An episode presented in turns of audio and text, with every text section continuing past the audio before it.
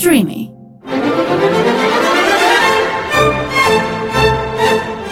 Χτύπα το κουδούνι με τον Πάνο Δήμα.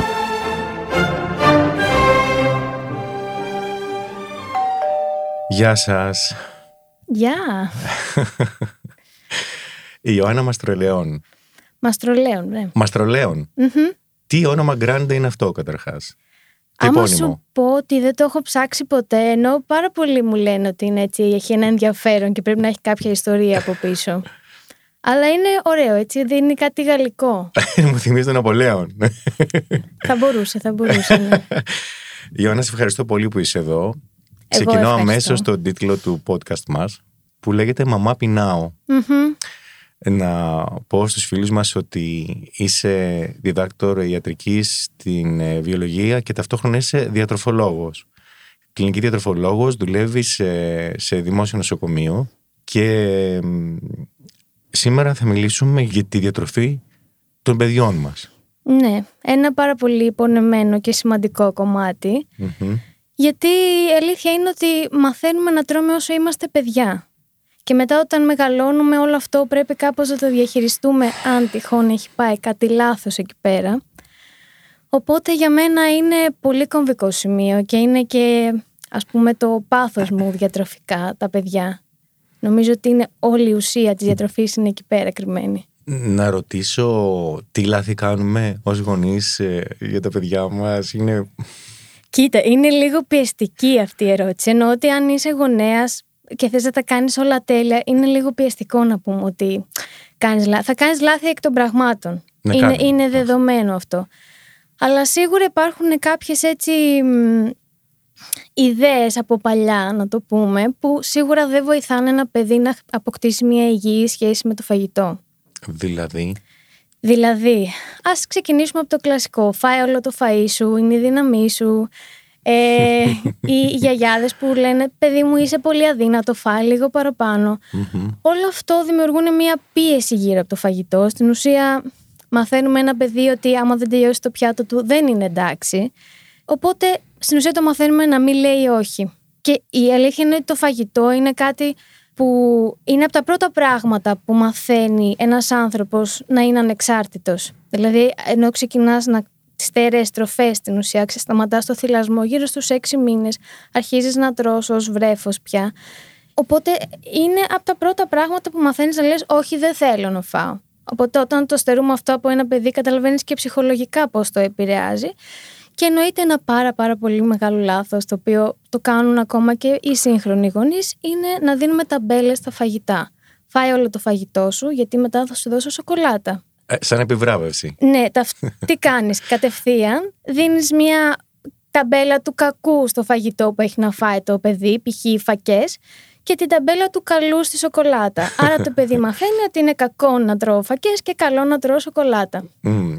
Έχω ακούσει πολλές φορές γονείς να στεναχωριόνται και να λένε Δεν τρώτε, παιδί μου, τι να κάνω; Η αλήθεια είναι, είναι πολύ σύνηθες. Θέλει πάρα πολύ υπομονή. Συνήθως τα παιδιά ξεκινάνε και είναι πάρα πολύ δεκτικά στο να φάνε καινούργια πράγματα. Μιλάμε τώρα πάλι για τη βρεφική ηλικία, όταν αρχίζουν και δοκιμάζουν καινούργια πράγματα πέρα από το μητρικό γάλα. Όμως είναι αναμενόμενο και είναι και φυσιολογικό κάποια στιγμή το παιδί να αρχίσει να αρνείται να τρώει πράγματα. Θέλει πάρα πάρα πολύ υπομονή. Τίποτα άλλο.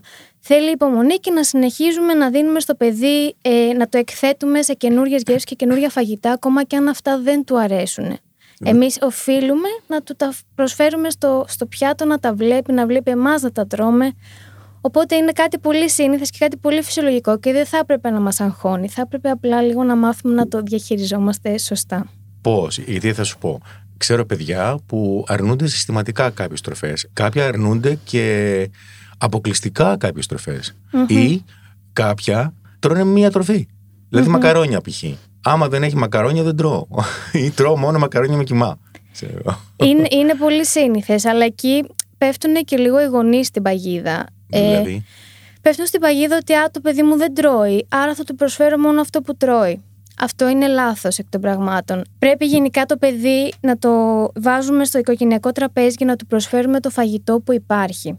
Το μεγαλύτερο όπλο που έχει ένας γονέας είναι η έκθεση στο φαγητό και για να μιλήσουμε και λίγο με τα δεδομένα έχει φανεί ότι αν ένα παιδί αρνείται μια τροφή για να φτάσει σε σημείο να του είναι αρεστή μπορεί να χρειαστεί να το, να το εκθέσουμε σε αυτήν μέχρι και 20 φορές.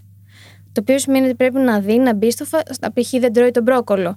Πρέπει να το δει τουλάχιστον 20 φορές στο πιάτο του μέχρι να κάνει την κίνηση έστω και να το δοκιμάσει, ακόμα και να το φτύσει.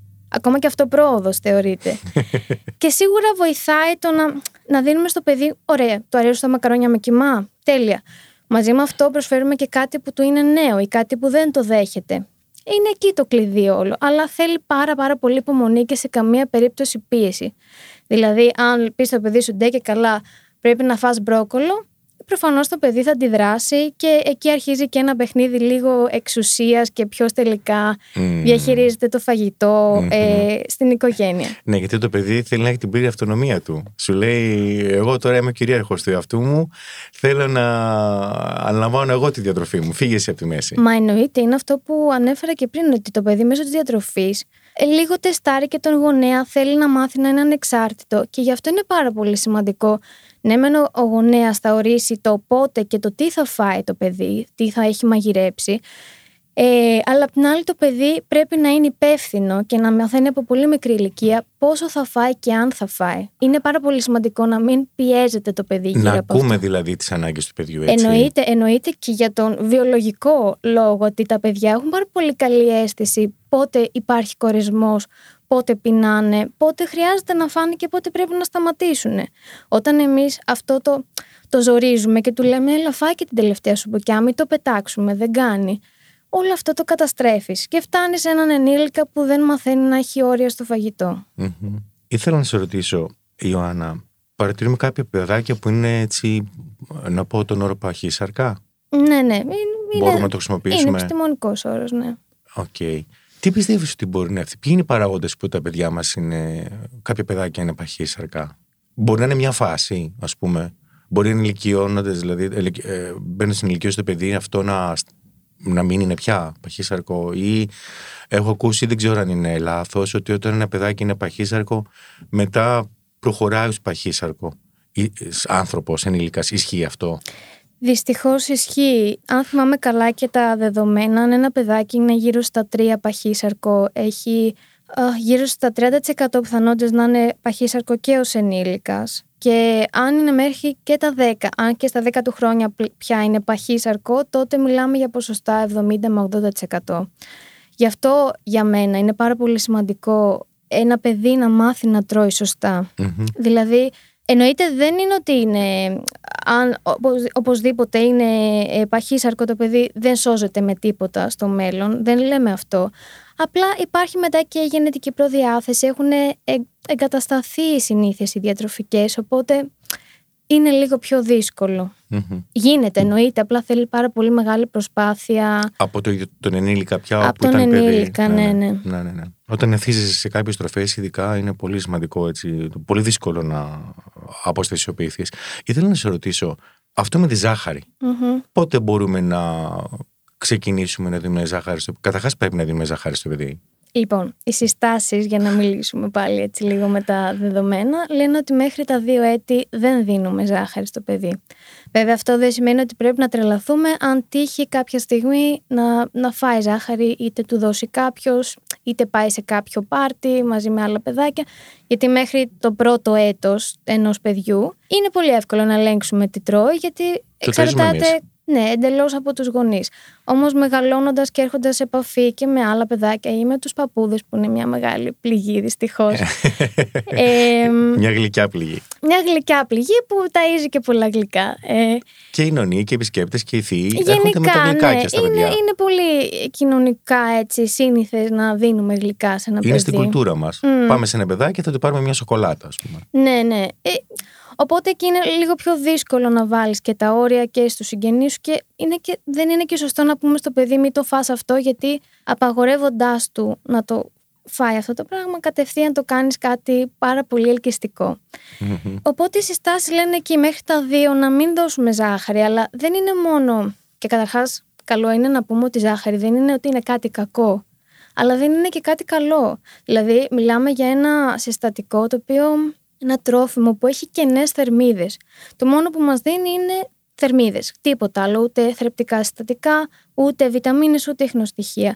Άρα αυτό τι σημαίνει, ότι αν ένα παιδάκι αρχίζει και τρώει ζάχαρη, η ζάχαρη κλέβει από συστατικά που θα έπρεπε να παίρνει. Δηλαδή παίρνει την ενέργειά του από κάτι που δεν του προσδίδει τίποτα άλλο. Μάλιστα. Οπότε αυτή είναι η όλη ιστορία γύρω από τη ζάχαρη και εννοείται ότι ισχύει αυτό που πάντα λέγαμε από παλιά, ότι χαλάει τα δόντια. Αυτό είναι το, το σταθερό μας έτσι, δεδομένο. Πώς μπορούν να ισορροπήσουν οι παιδικές κρεπάλες με ένα ισορροπημένο πρόγραμμα διατροφής; Θέλω να πω δηλαδή αυτό που είπες πριν κοινωνικά. Έτσι, ένα παιδάκι κάνουν ένα. Πώς το λένε, sleepover με άλλα παιδάκια. Δηλαδή, μια μαμά μαζεύει τέσσερα παιδάκια, ξέρω εγώ, άλλα και κάνουν sleepover. Ε, εκεί ξέρεις τι θα φάνε, έτσι.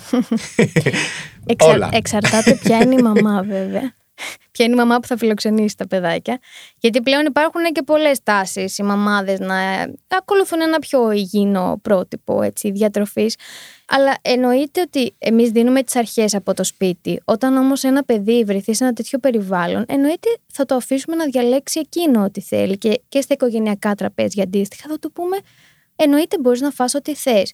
Δεν το πιέζουμε, δεν ε, κάνουμε υπερβολές. Άρα λοιπόν, Ιωάννα, πίτσα, σουβλάκι, πατάτες τηγανιτές, παγωτά, αναψυκτικά, όλα αυτά απαγορεύονται; Δεν απαγορεύουμε τίποτα, είπαμε, γιατί το απαγορευμένο είναι Ελκυστικό, όπως κάτι είπες πολύ πριν. ελκυστικό και μάλιστα υπάρχει και μελέτη να δεις πώς τελικά επιβεβαιώνονται όλα αυτά τα πράγματα, ότι αν σε ένα παιδί ε, έχουμε στο σπίτι ένα βάζο με μπισκότα Μμμ. και του δείξουμε το βάζο και του πούμε αυτό δεν μπορείς να το πειράξεις, δεν είναι για σένα, το παιδί θα βρει χίλιους τρόπους να φτάσει στο βάζο. Α, καλά. Περιγράφεις κάτι Ναι. πολύ συνηθές.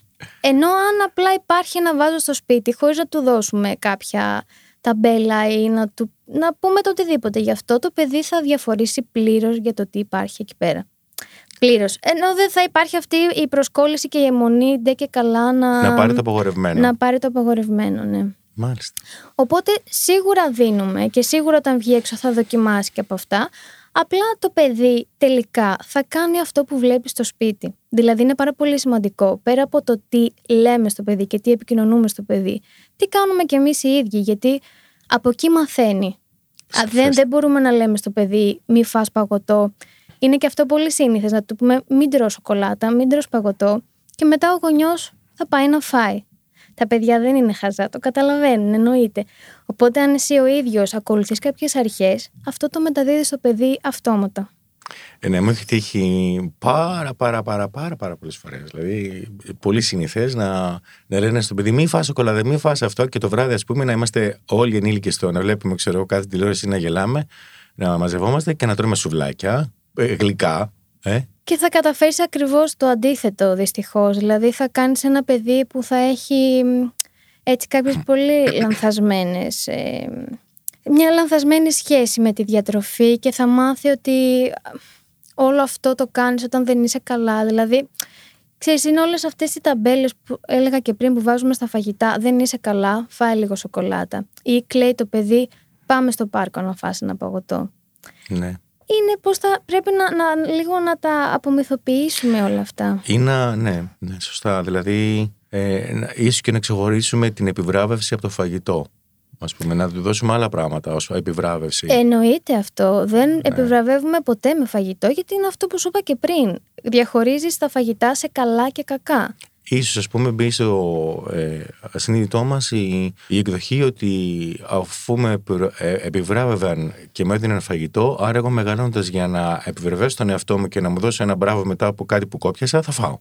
Εννοείται. Καλά. Εννοείται ότι υπάρχει βέβαια και το βιολογικό υπόβαθρο πίσω από αυτό. Γιατί όντως όταν τρώμε σοκολάτα ή όταν τρώμε κάτι που μας αρέσει πάρα πολύ, εκρίνεται ντοπαμίνη. Οπότε αυτό λειτουργεί και λίγο έτσι σε, σε εισαγωγικά σαν ναρκωτικό. Αλλά προσπαθούμε να μην το μεγενθύνουμε εμείς με τις συμπεριφορές μας όλο αυτό. Μμμ. Οπότε θέλει λίγο προσοχή εκεί πέρα. Ε, θέλω να σε ρωτήσω κάτι. Έχω παρατηρήσει, ας πούμε, υπάρχουν οικογένειες που έχουν δύο παιδιά. Και το ένα είναι απαχύσαρκο. Μμμ. Και τώρα αναρωτιέμαι, αυτά τα παιδιά μεγάλωσαν με ένα κοινό κώδικα, ας πούμε, στο σπίτι. Έτσι. Μπορεί και όχι. Μμμ. Αλλά γενικά μεγάλωσαν με μια ίδια κουλτούρα διατροφική. Πώς γίνεται το ένα παιδί να είναι μια χαρά, ας πούμε, σε σχέση με τα κιλά του και το άλλο το παιδάκι να είναι παχύσαρκο. Είναι και βιολογικός ο παράγοντας πολλές φορές, κληρονομικός. Ναι, υπάρχει και γενετική προδιάθεση σίγουρα από πίσω. Όμως σίγουρα μπορεί να έχουν αλλάξει κάποιες συνθήκες στη, στην πορεία, αλλά παίζει ρόλο, γενικά παίζουν αρκετά πράγματα ρόλο. Είναι τόσο πολύ παραγωγικό το ζητημα που δεν, καμιά φορά ίσως να μην αξίζει να πονοκεφαλιάζουμε τι έχω κάνει λάθος. Κάνεις ό,τι καλύτερο μπορείς. Ε, αυτό το παιδάκι όμως μπορεί π.χ. να έχει επηρεαστεί κατά την εγκυμοσύνη της μαμάς του. Αν π.χ. η μαμά του είχε διαβητική ίσης, αυξάνονται οι πιθανότητες να γίνει Οπότε είναι πάρα πάρα πολλά πράγματα που πρέπει να λάβουμε υπόψη μας και εννοείται ότι παίζει και το βιολογικό κομμάτι, έτσι, η γενετική από πίσω ρόλο. Τώρα που μίλησες για το διαβήτη, έχω την αίσθηση, έχω ακούσει, τώρα δεν είμαι ειδικός, ακούω και ότι πιστεύεις ότι λέω μπουρδα, με διορθώνεις, αλλά ότι έχει αυξηθεί ο παιδικός διαβήτης. Ναι, καταρχάς να διαχωρίσουμε λίγο. Υπάρχουν ας πούμε δύο είδη διαβήτη. Είναι παραπάνω, αλλά τα βασικά είναι δύο. Είναι ο διαβήτης τύπου 1, όπου είναι στην ουσία ένα αυτοάνωσο νόσημα και είναι όταν το πάγκρες αρχίζει να δυσλειτουργεί εντελώς που είναι και ο λεγόμενος παιδικός διαβήτης, όπως θα τον ακούσουμε πολλές φορές. Και είναι και ο διαβήτης τύπου 2, ο οποίος προκαλείται συνήθως από παχυσαρκία, από το πλεονάζον ε, λίπος στην, ε, στην περιοχή της κοιλιάς. Οπότε έχουν αυξηθεί και τα δύο. Γιατί πρώτον έχουμε πάρα πολύ, γενικά και στην Ελλάδα έχουμε πάρα πολύ μεγάλο ποσοστά παχυσαρκίας, δηλαδή κοντά στο ένα στα τρία παιδιά είναι παχύσαρκο, μιλάμε για τέτοια ποσοστά που είναι πάρα πολύ λυπηρά.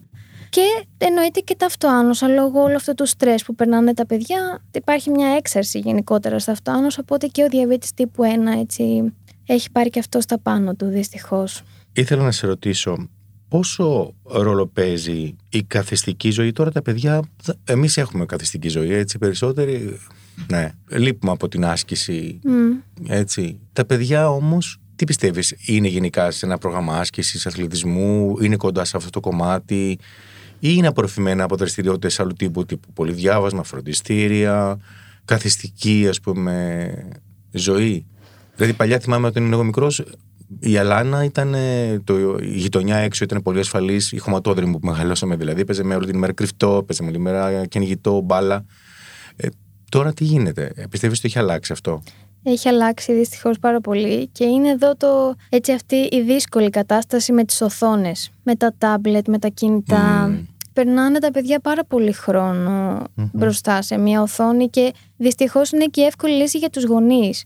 Και πάλι εκεί πρέπει να μπουν όρια, ειδικά όταν έχει να κάνει με το φαγητό. Αν βάλεις ένα παιδί να φάει μπροστά σε μια οθόνη, δεν καταλαβαίνει ούτε τι τρώει, ούτε πόσο δεν έχει καμία επαφή, το κάνει εντελώς μηχανικά και θα δεις πάρα πολλές μαμάδες, ειδικά στη φάση που τα ταΐζουν οι ίδιες, να βάζουν ένα κινητό μπροστά και το παιδί απλά να καταπίνει φαγητό χωρίς να, να ακούει το σώμα του, χωρίς να έχει αίσθηση του τι γίνεται γύρω του, τι χρώμα έχει αυτό που τρώει, τι, τι υφή, τι γεύση.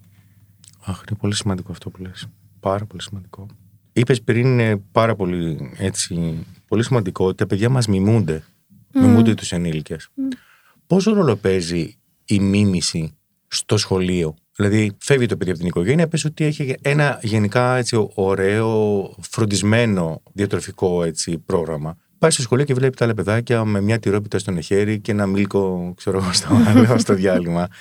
Εκεί τι γίνεται; Πιστεύεις παίζει ρόλο ή ήδη το παιδί έχει διαμορφώσει μια καλή ας πούμε, σχέση με την διατροφή του από το σπίτι; Σίγουρα βοηθάει το να έχει κάποιες έτσι γερές βάσεις από το σπίτι, αλλά επινοείται ότι επηρεάζεται γιατί αρχίζει και αποκτάει παρέες, θέλει να είναι αρεστό, όπως είναι πάρα να πολύ είναι φυσιολογικό. Παιδιά, ναι. Και επηρεάζονται μάλιστα πάρα πολύ και από τα πιο δημοφιλή παιδιά. Δηλαδή, έρευνες ναι. αυτά δείχνουν αν είναι κάποιος που είναι πιο πολύ ο αρχηγός, ας πούμε. Ναι θα θέλει να φάει ό,τι τρώει και αυτός. Αλλά ε, λειτουργεί αυτό και θετικά. Δηλαδή, στα σχολεία που έχουν φαγητό, αν ένα παιδί δει τα άλλα παιδάκια να τρώνε φακές, για παράδειγμα. Αναφέρω πάρα πολύ συχνά τις φακές, γιατί δεν είναι πάρα πολύ αγαπητό έτσι στα παιδιά. Μπορεί να αρχίσει να τρώει ενώ στο σπίτι δεν το έτρωγε. Είναι και, μπορεί να λειτουργήσει δηλαδή και προς όφελός του. Και μάλιστα στο σχολείο είναι πάρα πολύ σημαντικό να βλέπει και τους δασκάλους να τρώνε υγιεινά. Είναι πρότυπα, έτσι. Είναι πρότυπα. Δηλαδή, έχει γίνει πάλι μελέτη όπου είχαν χωρίσει τέλος πάντων διάφορες ομάδες και υπήρχαν παιδιά που απλώς τους μιλήσανε για την ε, υγιεινή διατροφή. Υπήρχαν παιδιά που ε, δεν τους κάνανε τίποτα η λεγόμενη ομάδα ελέγχου και υπήρχαν και παιδιά που απλώς βλέπανε το δάσκαλο να καταναλώνει επιδεικτικά, ας πούμε, ένα μήλο ή κάποιο φρούτο ή κάτι υγιεινό, εν πάση περιπτώσει. Και τα παιδιά που είχαν εκτεθεί στο να, να βλέπουν ένα, αυτό το πρότυπο να τρώει τόσο σωστά είναι αυτά που όχι μόνο άλλαξαν καλύτερα προς το καλύτερο τις διατροφικές τους συνήθειες αλλά κρατήσαν αυτή τη συνήθεια και μετά την παρέμβαση όταν τελείωσε πια η μελέτη. Σε ένα πλαίσιο εκπαίδευσης, τι πιστεύεις ότι μπορούσε να υπάρχει στα σχολεία, ας πούμε, και σε ποιες ηλικίες; Νομίζω σε όλες. σε όλα τα στάδια της εκπαίδευσης. Ναι, ναι. αλλά πώ θα μπορούσε. Υπάρχει πρόγραμμα εκπαίδευσης διατροφής στα σχολεία. Δεν έχω ιδέα. Στα δημόσια δεν υπάρχει κάτι κατοχυρωμένο επίσημα, μόνο αν γίνουν προγράμματα μέσω των πανεπιστημίων όπου θα συμμετέχουν και τα σχολεία, όπως αυτό που σου περιέγραψα ε, με, το, με την, αυτή τη μελέτη έγινε σε τέτοια πλαίσια. Από εκεί και πέρα υπάρχουν πολλά ιδιωτικά προγράμματα που βάζουν τα παιδιά σε μια διαδικασία να μαγειρέψουν, τους μαθαίνουν την, ε, την πυραμίδα των τροφίμων ή μαθαίνουν ότι πώς πρέπει από φρούτα και λαχανικά να καταναλώνουμε το ουράνιο τόξο. Και τι σημασία έχει το να τρώμε το κάθε ε, διαφορετικό χρώμα. Οπότε Υπάρχουν κάποιες ιδιωτικές πρωτοβουλίες πάνω σε αυτό, αλλά δυστυχώς στα σχολεία κάτι επίσημο δεν έχει μπει και για μένα. Θα ήταν πάρα πολύ σημαντικό και γενικά νομίζω είναι και όνειρό μου να γίνει στο μέλλον και να μπορώ να συμμετέχω κάπως σε όλο αυτό το κομματι Δηλαδή, για πες μου έτσι πώς το φαντάζεσαι, πώς θα ήταν ας πούμε ένα τέτοιο πρόγραμμα σε ένα σχολείο, όπως είπες με παιχνίδι, με... Ε, πώς θα ήταν κάτι τέτοιο; Ε, για μένα θα πρέπει να μπει στο, στο πρόγραμμα σπουδών κανονικά. Να υπαρχει δηλαδή μια ώρα που θα μιλάμε καθαρά για τη διατροφή. Υπάρχει βέβαια το μάθημα της ε, οικιακής οικονομίας, αλλά δεν ασχολείται αμυγός με αυτο Και ίσως και να μην εμβαθύνουν στα κατάλληλα πράγματα ε, οι εκάστοτε καθηγητές. Βέβαια, επίσης πάρα πολύ σημαντικό, δηλαδή αν, αν εγώ μπορούσα κάπως να ελέγξω το τι γίνεται στα σχολεία, ένα πολύ μεγάλο κομμάτι είναι το τι δίνουν στα κηλικία. Υπάρχει νομοθεσία η οποία δυστυχώς δεν τηρείται. Όλα αυτά τα σχόλια το ειδή που προσφέρονται δηλαδή θα έπρεπε κάπως έτσι να, να ελεγχθούν. Δηλαδή τα κηλικία συνήθως δίνουν αυτά που είναι πιο πολύ αριστά στα παιδιά γιατί προφανώς θέλουν να πουλήσουν. Θέλουν να πουλήσουν εννοείται. Αλλά υπάρχει νομοθεσία πίσω από αυτό γιατί είναι η περίπτωση που έχουμε τον νόμο αλλά δεν εφαρμόζεται καθόλου. Δυστυχώς. Οπότε για μένα θα έπρεπε οι επιλογές ενός παιδιού στο κηλικείο να είναι πολύ συγκεκριμένες, πολύ υγιεινές, πολύ ελεγμένες, εγκεκριμένες από κάποιον διαιτολόγο. Αλλά δυστυχώς ακόμα στα σχολεία δεν έχουμε έτσι κάποιον επίσημο Θα ήθελα να σε ρωτήσω κάτι. Είσαι καθηγήτρια βιολογίας, ε, διατροφολόγος. Πότε θα ανακαλύψεις αυτές τις τροφές που θα είναι νόστιμες και δεν θα παχαίνουν να είχα ένα ευρώ κάθε φορά που μου το λέγανε. Αυτό νομίζω θα ήμουν πλούσια τώρα. Ή το μαγικό χάπι που σε αδυνατίζει. Ε, εντάξει, νόστιμες τροφές, η αλήθεια είναι που να μην παχαίνουν, ας πούμε ότι κάπως υπάρχουν. Γιατί υπάρχουν και τα γλυκαντικά τα λεγόμενα που θερμίδες δεν μας δίνουν αλλά κάνουν το φαγητό γλυκό που έχουμε και μια γενετική προδιάθεση έτσι, να μας αρέσει πάρα πολύ το γλυκό. Ε, όμως πάλι ξέρεις για μένα όταν ζητάς κάτι τέτοιο χάνεις λίγο και την ουσία γιατί το να φας ποιοτικά δηλαδή το, το είμαστε ότι τρώμε έχει πολύ μεγάλη αλήθεια από πίσω του. Δεν είναι κάτι που απλά το λέγανε έτσι ε, ελαφρά την καρδία για μένα έχει πάρα πολύ μεγάλη αλήθεια από πίσω και έχει πολύ σημασία να ταΐζεις το σώμα σου πράγματα ποιοτικά, πράγματα που θα του δώσουν ενέργεια, πράγματα που θα προάγουν την υγεία σου. Μην ξεχνάμε ότι και η διατροφή σαν ε, παράγοντας έτσι που θα μπορούσαμε να προλάβουμε κάποιες ασθένειες είναι το νούμερο ένα. Παρ' όλα αυτά κανείς δεν επενδύει σε αυτό. Κι όμως η πρόληψη, όπως λέμε συνέχεια, ε, ε, τελικά, όταν υπάρχουν δομές ως προς την πρόληψη και την ναι, εκπαίδευση, ναι, γλιτώνουν πολύ περισσότερα χρήματα σε ένα σύστημα υγείας. Εννοείται αυτό. Εννοείται. Στη γέννηση των ασθενειών, όπως λες και εσύ. Δηλαδή, πάρα, πολύ, πάρα πολλές κακοήθειες έχουν από πίσω έτσι και μια διατροφική επιρροή. Δηλαδή, το, το κοκκινό κρέας, ειδικά το επεξεργασμένο, έχει συσχετιστεί σε πάρα πολλές μελέτες με καρκίνο παχαίου εντέρου. Μμμ. Οπότε γενικότερα για μένα είναι μια τρομερή επένδυση ενός κράτους να, να τρώνε οι πολίτες του σωστά. Μια και ανέφερες αυτό, Ιωάννα. Ε, υπάρχουν γονείς που είναι vegan. Μμμ. Τα παιδιά τους μπορούν να είναι vegan και αν είναι σε ποια ηλικία. Λοιπόν, κοίτα να δεις, ωραία. Συστάσεις ε, επίσημες δεν υπάρχουν, να σου πούν ότι είναι ασφαλές να, ένα παιδί να, να τρώει μια πλήρως φυτοφαγική διατροφή. Γιατί όταν λέμε vegan σημαίνει ούτε γαλακτοκομικά, ούτε τυριά, ε, να είναι όλα μη ζωικής προέλευσης. Για μένα είναι ασφαλές, μπορείς να το κάνεις άμα θες. Απλά θέλει πάρα πολύ γνώση από πίσω, πρέπει να συμβουλευτείς κάποιον ειδικό. Απλά θέλει πάρα πάρα πολύ προσοχή, ειδικά το, το πρώτο διάστημα ζωής ενός παιδιού εκεί, δηλαδή μετά τους έξι μήνες που είναι και πολύ επιρρεπές ένα παιδί στο να πάθει κάποια σιδηροπενική ανεμία. Είναι πάρα πολύ λεπτές ισορροπίες. Οπότε, αν ρωτάς τη δική μου προσωπική γνώμη, εγώ ίσως μέχρι, αν ήθελα να το κάνω αυτό στο παιδί μου, μέχρι τα δύο έτη ίσως έδινα σποραδικά έτσι κάποια κρέας, γενικά το μοσχαράκι και όλα αυτά. Και μετά τα δύο θα μπορούσε το παιδί πια να επιλέξει και το ίδιο βέβαια τι θα κάνει. Δηλαδή πάλι εκεί δεν πρέπει να πιέσουμε το παιδί. Να του πούμε μη φας κρέας, μη φας ε, Ναι. Τώρα, γαλακτοκομικά. τώρα, τώρα έρχεσαι στην άλλη μου ερώτηση για τους ορθορεξικούς γονείς, οι οποίοι απαγορεύουν. Μμμ. Σου λέει όχι γλυκά, όχι γαριδάκια, όχι πατατάκια. Όχι. Δηλαδή μπαίνει ένα τέτοιο. Μμ. Αυτό πώς επηρεάζει το παιδί; Αυτό πώς επηρεάζει το παιδί; Μιλάμε για έναν γονέα που έχει ο, και ο ίδιος διαταραγμένη σχέση με το φαγητό, οπότε Μμμ.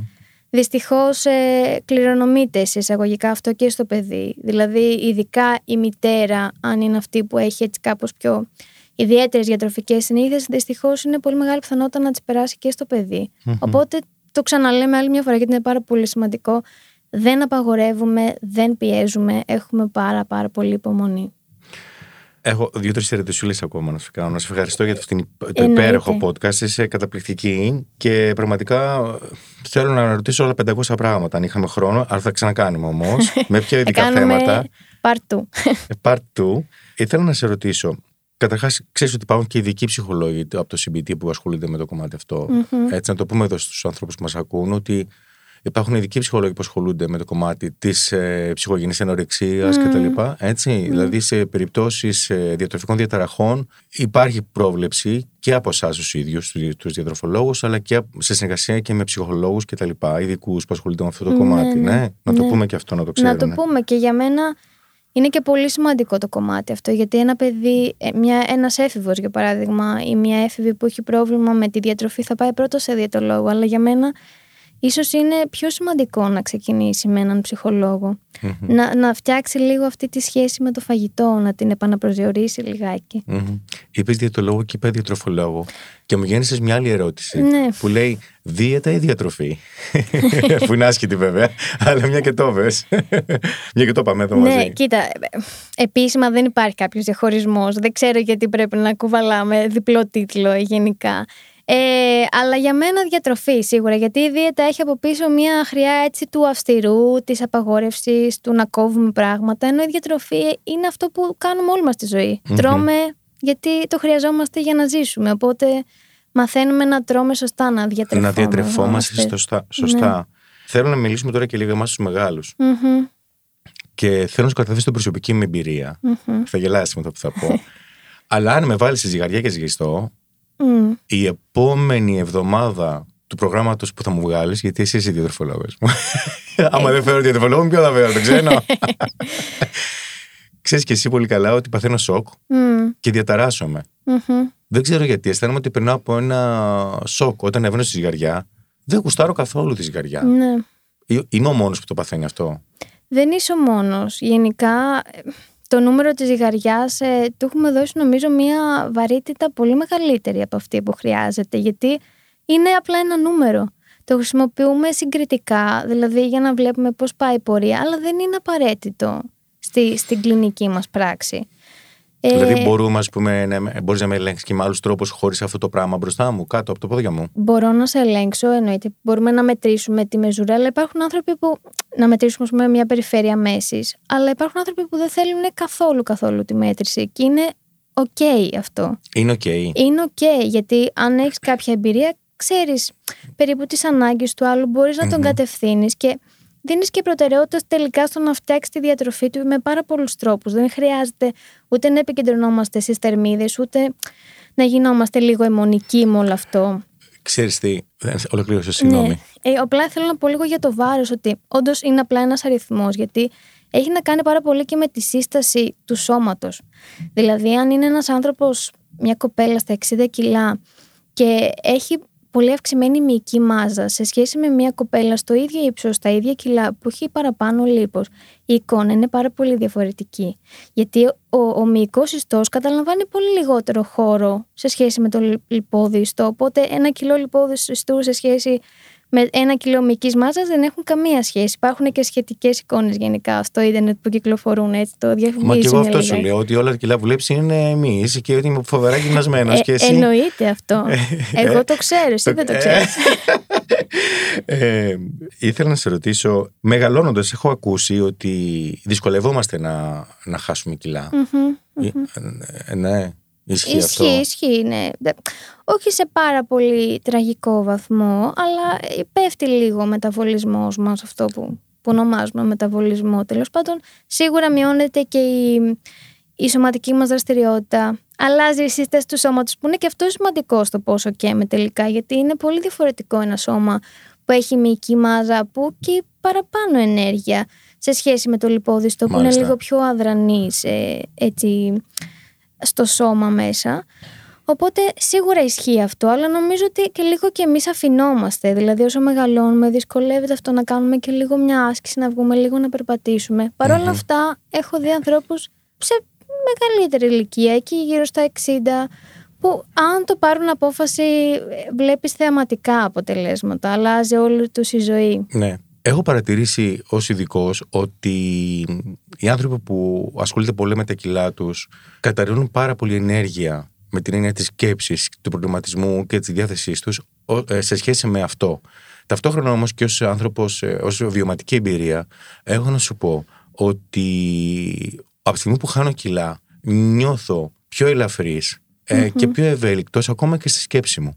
Πού οφείλεται αυτό; Για μένα όταν μπαίνει σε μια διαδικασία να κάνεις έτσι μια διατροφή και μια προσπάθεια, σίγουρα αυτό πιθανότατα σημαίνει ότι φτιάχνει και η ποιότητα της διατροφής. Σου αρχίζεις και παίρνεις πιο πολλά θρεπτικά συστατικά, πιο πολλές βιταμίνες.